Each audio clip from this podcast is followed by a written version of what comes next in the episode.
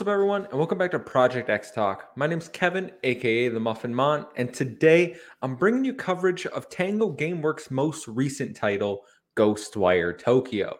Currently available on PlayStation 5 and PC as a timed exclusive, the title will be coming to Xbox and Game Pass next March. But I've played it and I want to let you guys know whether this game is worth your time and you need to run out and play it right now or if you're good to wait for Game Pass next year. If you like the content, make sure to like, share, and subscribe to our channel. But let's get into it.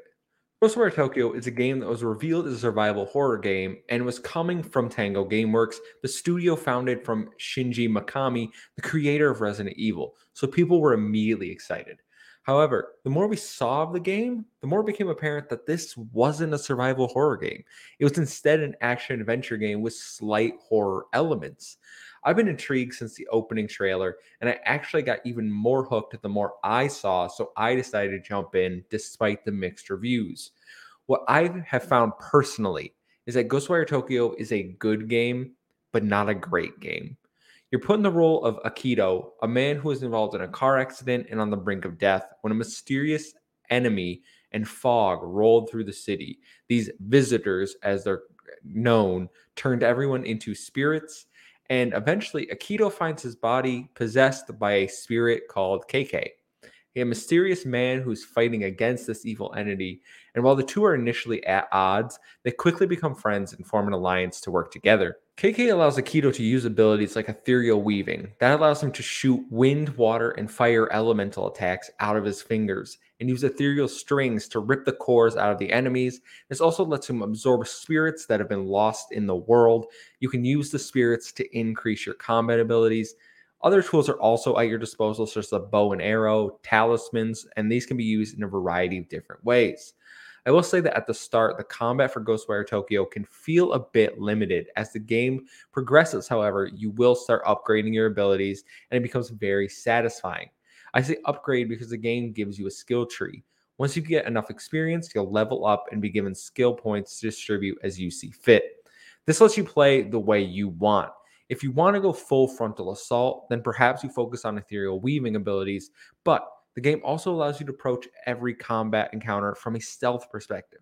You're able to use talismans to stun enemies, expose their cores, or even distract them while you get the jump on them and sneak up behind for stealth instant kills. The combat is incredibly fun in this game, and that is one of the reasons I like it. The animations are absolutely stellar, the hand jutsus are beautiful to watch, and I never get sick of seeing them. However, I often feel that Ghostwire Tokyo is at odds with itself. The actual main story missions you'll complete during the seven chapters feel like a tight experience, and in my opinion, this is what shines during the game. During most main missions, you're removed from the open world structure and essentially are put into a closed off linear style area.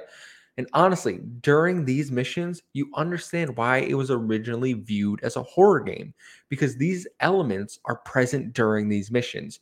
You get dark lighting, disturbing shadows, psychedelic imagery that messes with your mind, it shifts the environment, and creates a really fantastic atmosphere.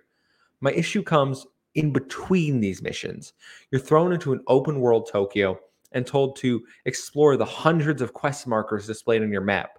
This wouldn't be a problem and could actually go a long way to enhance the lore and experience of Ghostwire Tokyo if the content you were doing was actually enriching the experience in any way.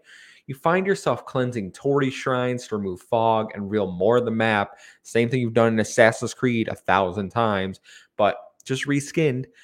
Doing so also introduces further icons. For the side content, you'll find yourself searching for hidden tanukis, collecting the overwhelming amount of spirits scattered throughout the city, or doing side quests for the departed souls of Tokyo. Some of these can be good, especially the ones based on real yokai lore, but others are nothing more than glorified fetch quests. The open world feels tacked on simply to extend the playtime without offering much substance. Unfortunately, you're going to need to engage with the open world in order to level up through the collection of spirits and gather items that you'll need to progress through the main story missions. These items include beads that'll give you more power boosts, and they can also include outfits for your character. You are able to change your outfits, but as far as I can tell, they don't have any stats attached to them. And since the game is first person, this is basically pointless because you're never going to see them. From a technical standpoint, the game offers numerous different modes on the PlayStation 5.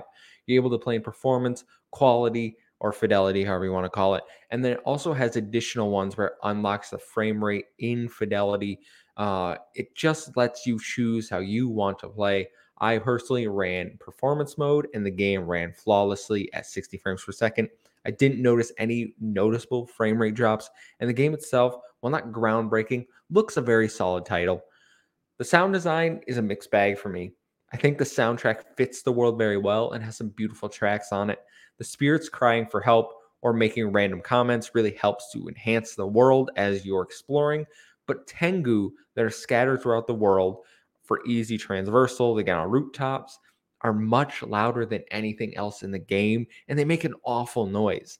This is a small critique, but it did frustrate me during my playthrough. Also, since it's on PlayStation 5, I feel I need to address the DualSense implementation, which in my opinion is fantastic. The adaptive triggers give you resistance when you're pulling back on the bow, absorbing spirits, or when you're cleansing a Torii Gate. However, the haptic feedback is what really shines for me in a way that hasn't since Astro's Playroom. The feeling you get when it rains throughout Tokyo is absolutely phenomenal and it immerses you into the experience so much more. I'm not disappointed in this game as I really love the story and my journey with Akito and KK. The combat is an absolute blast and the setting is wonderful. But the tacked on open world holds Ghostwire Tokyo back from being anything more than just a good game in a sea of good games.